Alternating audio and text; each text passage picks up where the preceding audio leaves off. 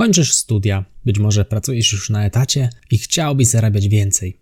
Chciałbyś być doceniany w pracy, mieć fajne stanowisko, pracować w fajnej firmie. Hmm, dużo miękkich słów. Co to znaczy dobrze zarabiać? Co to znaczy fajna firma? W którą stronę chcesz iść? Jak zaplanować swoją ścieżkę kariery? Właśnie o tym porozmawiamy w dzisiejszym podcaście. Zapraszam.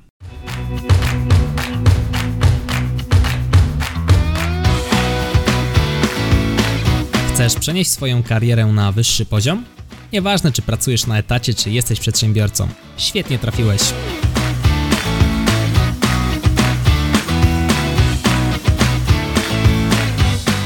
Nazywam się Michał Kowalczyk i witam Cię w Excellent Work Podcast. Planowanie kariery. Czym właściwie jest ta cała ścieżka kariery? W jednym zdaniu jest to droga, która prowadzi do pracy marzeń ścieżka, którą będziemy podążali, aby kiedyś takie stanowisko marzeń osiągnąć. Pierwsze pytanie, które możecie się nasunąć, to: No okej, okay, ale czy mój rozwój zawodowy to nie jest coś, co powinno leżeć, spoczywać w rękach mojego menadżera? Czy to nie firma powinna zapewniać mi szkolenia i dbać o to, abym był dla tej firmy cennym pracownikiem, aby dbała o mój rozwój i wzrost moich kompetencji, abym mógł lepiej dla nich pracować? No, w teorii tak, w praktyce pytanie, czy chcesz delegować odpowiedzialność za swoje życie, bo jakby nie było na koniec dnia, Twoja kariera mocno wpływa na to, jak Ci się żyje, czy chcesz delegować tak ważną decyzję komuś na zewnątrz. Umieściłbym te decyzje o delegowaniu w koszyku powiedzenia, że Twój partner przez to, że dobrze gotuje, to Ty jesteś otyły. Albo powiedzenia, że skoro wykładowca Cię uczy, a się nie nauczyłeś, no to znaczy, że on Cię nie nauczył i to nie jest Twoja odpowiedzialność. Uważam, że każdy z nas powinien dbać osobiście o swoją ścieżkę kariery, bo to nie tylko wpływa na to, że nam po prostu pracuje się lepiej, mamy z tej pracy większą satysfakcję czy lepsze pieniądze, ale to również wpływa na nasze najbliższe otoczenie. Mam tutaj na myśli nasze gospodarstwo domowe, rodzinę, jeżeli taką mamy, albo stopę życia, na której się znajdujemy, oszczędności, emeryturę itd., tak itd. Tak I teraz od czego zacząć? Dobrze byłoby wyznaczyć sobie cel. No, żeby iść, wypadałoby wiedzieć, w którą stronę się idzie. I tutaj posłużę się przykładem z książki Jima Collinsa Good to Great. Ten przykład, który za chwilę przytoczę, dotyczy wielu przestrzeni, tylko przestrzeni budowy kariery, ale świetnie w tę budowę kariery, w planowanie kariery się wpisuje. Potrzebne są trzy rzeczy. Potrzebne są umiejętności, potrzebny jest rynek, który te umiejętności od nas kupi i potrzebna jest pasja. Te trzy rzeczy, jeżeli się razem złożą, powodują, że będzie nam się pracowało dobrze, za godne pieniądze no i z umiejętnościami, które będziemy posiadali, będzie ta praca też dla nas wygodna. Co się stanie, kiedy mamy pasję i kiedy mamy umiejętności, a nie mamy rynku, który by te umiejętności i pasję przyjął? No, pojawi się problem tego, że będziemy szczęśliwi z tym, co robimy, ale będziemy biedni. No nikt nam za taką pracę nie zapłaci. Gdybyśmy na przykład dzisiaj, mm, załóżmy, podkuwali konie, no oczywiście znajdziemy klientów na podkuwanie koni, ale rynek jest mały. Może uwielbiamy podkuwać konie, mamy umiejętności, wiemy jak to robić, no ale ciężko byłoby gdzieś tam się wybić, szczególnie jeżeli robilibyśmy to w centrum jakiegoś miasta. To jest przykład pasji i umiejętności, ale braku rynku. Jeżeli mamy umiejętności i mamy rynek, ale nie mamy pasji do tego, co robimy, nie czujemy w tym, tak kolokwialnie mówiąc, radości, jesteśmy bogaci, ale prawdopodobnie smutni, bo to, co robimy, nie sprawia nam żadnej satysfakcji, żadnej radości. Czyli przykład osoby, która stosunkowo dobrze zarabia, ale jak ma znowu wstać do roboty, to ją coś normalnie zalewa jest smutna, zła i zdenerwowana, nie da się z nią pogadać, bo znowu trzeba w poniedziałek iść do pracy. W piątek humor im dłużej mija ten dzień, tym jest lepszy. W sobotę jest fenomenalny, a w niedzielę już zaczyna się psuć, bo zbliża się poniedziałek, znowu trzeba iść do pracy. No i trzecia opcja, czyli mamy pasję i mamy rynek, który by te mm, pasje od nas odkupił, ale nie mamy umiejętności. To jest przykład marzyciela, czyli osoby, która czuje fan w tym, co chciałaby robić, wie, że rynek to od niej kupi, ale nie ma umiejętności, aby takie rzeczy robić, aby takie rzeczy wykonywać, aby rynek mógł jej za to zapłacić. A więc, jeżeli któregokolwiek z tych trzech elementów nam zabraknie, nie będziemy pewnie w miejscu, w którym chcielibyśmy być. A więc zależy nam na tym, aby czuć satysfakcję z naszej pracy, aby być dobrze opłacanym, aby mieć kompetencje, które pozwolą nam taką pracę wykonywać, aby wiedzieć, w którą stronę chcemy iść, być na koniec dnia dumni z tej pracy No i dobrze byłoby zastanowić się, w którą stronę pójść, mając te kompetencje. Czyli możemy znać firmę, w której chcemy pracować, możemy nawet wiedzieć, jakie to stanowisko pracy, do którego chcielibyśmy trafić, ale to się raczej rzadko zdarza.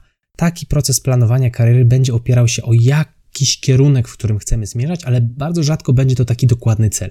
I tutaj przykład z mojego życia. Jedna z koleżanek, z którą dane mi było pracować w jednej z korporacji, miała bardzo jasno sprecyzowany cel. Jej zależało na tym, aby stać się docelowo kierownikiem jednego z dyskontów w jej wsi, dlatego że tam się dobrze zarabia i to było jedyne w miarę dobrze płatne stanowisko, blisko jej kompetencji, i ona mogłaby wtedy mieszkać w wsi, w której się urodziła, w której miała całą rodzinę, a tak to musiała pracować w mieście, które było oddalone kilkadziesiąt kilometrów od tej wsi, no i po prostu rzadko spotykała się z rodziną. No niestety nieczęsto spotyka się aż tak sprecyzowany kierunek, w którym chciałoby się iść, natomiast warto chociaż mieć jakieś światełko w tunelu. Ja nie mówię ci, abyś teraz usiadł, wziął kartkę i wypisał stanowisko, które chciałbyś pełnić za 10 lat i takie twoje stanowisko marzeń, bo prawdopodobnie sam nawet nie wiesz, jak takie stanowisko mogłoby się nazywać, w jakiej firmie mogłoby się znaleźć. Raczej szukałbym kierunku, w którym chcesz zmierzać. I jak to było w moim przypadku, opowiem Ci na końcu tego podcastu. Natomiast jak wygląda sam proces szukania ścieżki? Skoro jesteśmy w stanie już na horyzoncie wyświetlić jakiś punkt, do którego chcemy dążyć, przydałoby się teraz wytyczyć do tego punktu ścieżkę. Przede wszystkim, co będzie nam potrzebne? Potrzebna nam jest wiedza, potrzebne będą nam kontakty i potrzebne będą nam umiejętności. Wiedzę możemy pozyskać poprzez czytanie książek czy robienie kursów. I teraz, czy to jest tak mgliste do wykonania, jak przed chwilą to zabrzmiało? Czytaj książki, ucz się z kursów? No nie. Warto, mając to światełko, zastanowić się, jakie książki jakie kursy mogłyby nas zbliżyć do osiągnięcia celu, do zbliżenia się do tego naszego światełka. A więc można wylistować sobie te pozycje, rozplanować te pozycje na przykład w roku. Można byłoby wybrać sobie kurs z kompetencji, które nas interesują i te kursy przerabiać, znów osadzić to sobie jakoś w czasie żeby to nie wyglądało tak, że ja kiedyś zacznę czytać jakieś książki i kiedyś zacznę robić jakieś kursy, bo kiedyś prawdopodobnie nie nastąpi. Jeżeli nie zabierzemy się za robienie małych kroków codziennie, to ta nasza kariera będzie stała w miejscu, w którym się znajduje, w najlepszym wypadku. Bo może się też okazać, że zacznie się cofać, jeżeli na przykład nasze stanowisko zniknie. Są takie przypadki, że niektóre stanowiska są już zastępowane przez automatyzację czy roboty. Potrzebujemy kontaktów. Kontakty przydają się z dwóch perspektyw. Perspektywa pierwsza to jest perspektywa nauki. Dobrze mieć kogoś, kto jest kilka kroków przed nami, z kim możemy porozmawiać i od kogo możemy zaczerpnąć wiedzy. Czyli dobrze byłoby kogoś takiego mieć, od kogo moglibyśmy się uczyć. I takiego kogoś możemy znaleźć w pracy, w której już w tym momencie się znajdujemy, albo spróbować na przykład znaleźć sobie nawet jakąś bezpłatną praktykę, aby takie kontakty pozyskać. Ja wiem, że bezpłatna praktyka brzmi jakby ktoś na nas żerował. Natomiast zapłatą, którą dostajemy, ona nie jest co prawda finansowa, ale jest, jest właśnie poznanie stanowiska od tej drugiej strony, od środka, a także pozyskanie kontaktów, nauczenie się czegoś. Czyli z jednej strony nie zyskujemy pieniędzy, ale zyskujemy coś, co długoterminowo może nam się przydać znacznie bardziej niż ta jedna czy dwie wypłaty za staż, które zazwyczaj no niestety nie są wysokie.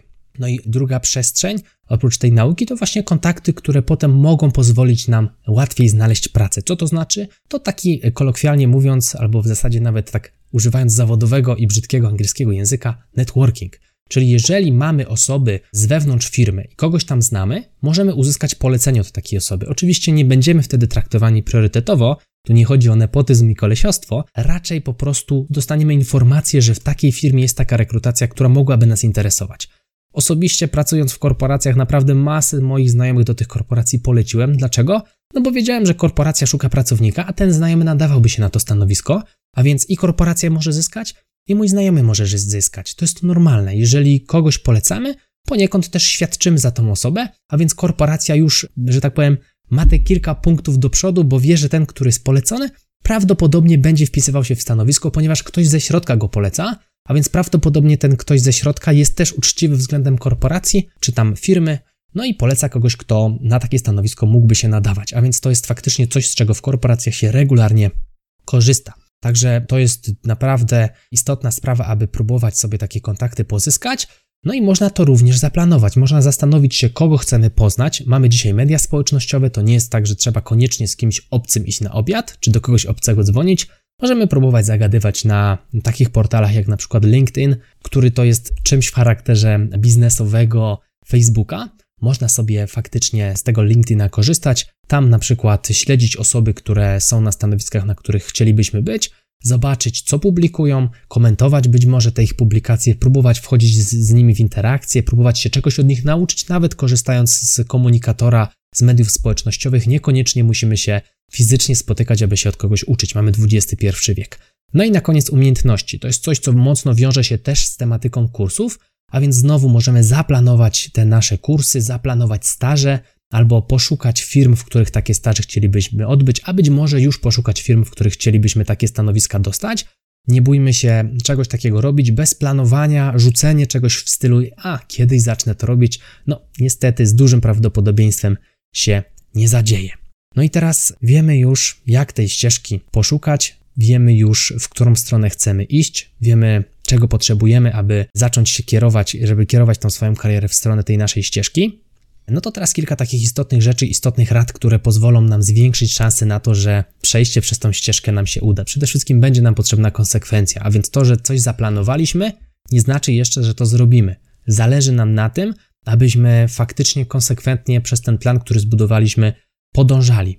Nie bójmy się też rewidować tego celu ścieżki. Jeżeli okaże się, że na przykład na stażu w ogóle ten kierunek, w którym myśleliśmy, że ta nasza kariera by szła i byłoby to dla nas optymalne, okaże się w ogóle nie kręcący nas, nie będziemy czuli flow, będziemy czuli się zmęczeni tym stażem i ten uśmiech na naszej twarzy się nie będzie pojawiał, to okaże się, to znaczy to jest ogólnie dobra sytuacja, bo okazało się, że zderzyliśmy nasze oczekiwania teoretyczne z praktyką i okazało się, że jest rozjazd. I to jest dla nas świetna informacja, więc trzeba jeszcze raz usiąść do tego światełka, do tego celu i zastanowić się, czy my faktycznie chcemy iść w tym kierunku. Jeżeli nie zatracamy się w pracy, nie czujemy tego flow, zastanówmy się, czy naprawdę dobrze wybraliśmy i nie bójmy się powiedzieć, no pomyliłem się, zmieniam ten cel, robię rewizję.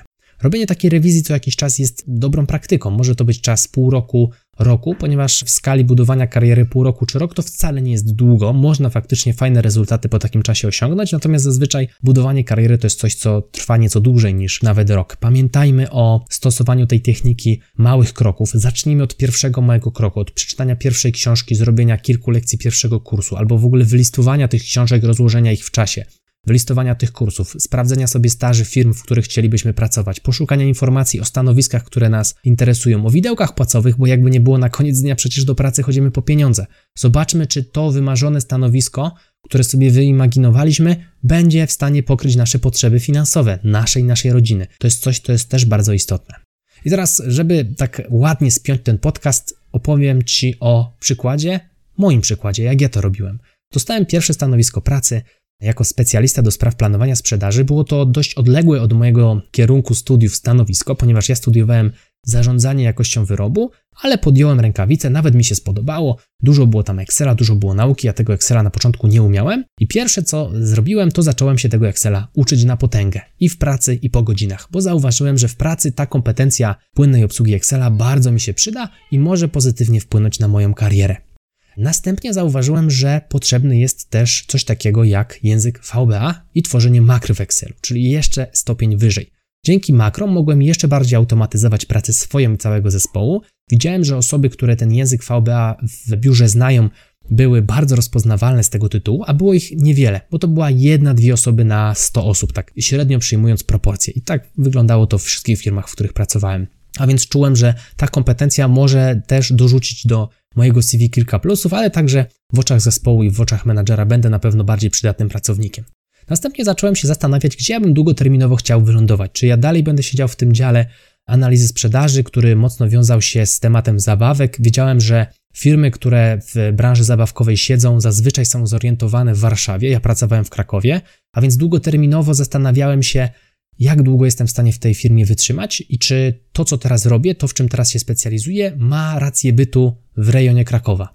Ja nie chcę się przeprowadzać, mam w okolicach Krakowa tutaj rodzinę, buduję tutaj dom, no wtedy go jeszcze nie budowałem, ale miałem w planie go budować i wiedziałem, że z tego Krakowa nie chcę się wyprowadzać. A więc zwróć uwagę, że ja budując, zastanawiając się, w którą stronę chciałbym tę moją ścieżkę kariery popchnąć, przy planowaniu mojej kariery, nakładałem na te elementy biznesowe, elementy karierowe też sferę prywatną i to jest bardzo istotne, żeby podejść do tematu właśnie holistycznie. Zacząłem sprawdzać widełki płacowe w branżach pokrewnych, w kierunkach pokrewnych i zauważyłem, że temat analizy finansowej jest tematem takim bardzo gorącym i dostępnym również w Krakowie. Było całkiem sporo siedzib banków w Krakowie, firmy nawet potrzebowały takich analityków biznesowych, analityków finansowych, a więc to był kierunek, w który chciałem iść.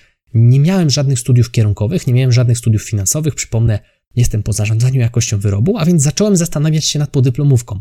Zacząłem się orientować, które studia podyplomowe mogłyby mi pomóc w osiągnięciu tego celu. Szukałem certyfikatów takich naprawdę już trudnych do zdobycia, które kosztowały dziesiątki tysięcy złotych, typu bodajże CIMA, jak się nie mylę, tak się ten certyfikat nazywał, i ACMA, też, jak się nie mylę, nie sprawdziłem przed nagraniem tego podcastu, przyznaję się bez bicia, ale wydaje mi się, że tak się nazywały te certyfikaty. One faktycznie były trudne do zdobycia, tam było wymagane oprócz ukończenia kursu przygotowawczego również kilka lat doświadczenia itd., tak itd., tak ale to był cel znowu zaplanowany na kilka lat. Ja nie chciałem zmienić swojej kariery na drugi dzień. Potrzebowałem po prostu wytyczyć sobie ścieżkę i powoli kolejnymi krokami do tej ścieżki dążyć. W międzyczasie cały czas doskonaliłem się w nauce Excela i w nauce VBA, z kursów, z YouTube'a, z doświadczenia innych osób, z praktyki w pracy, a więc tej wiedzy tutaj zdobywałem coraz więcej.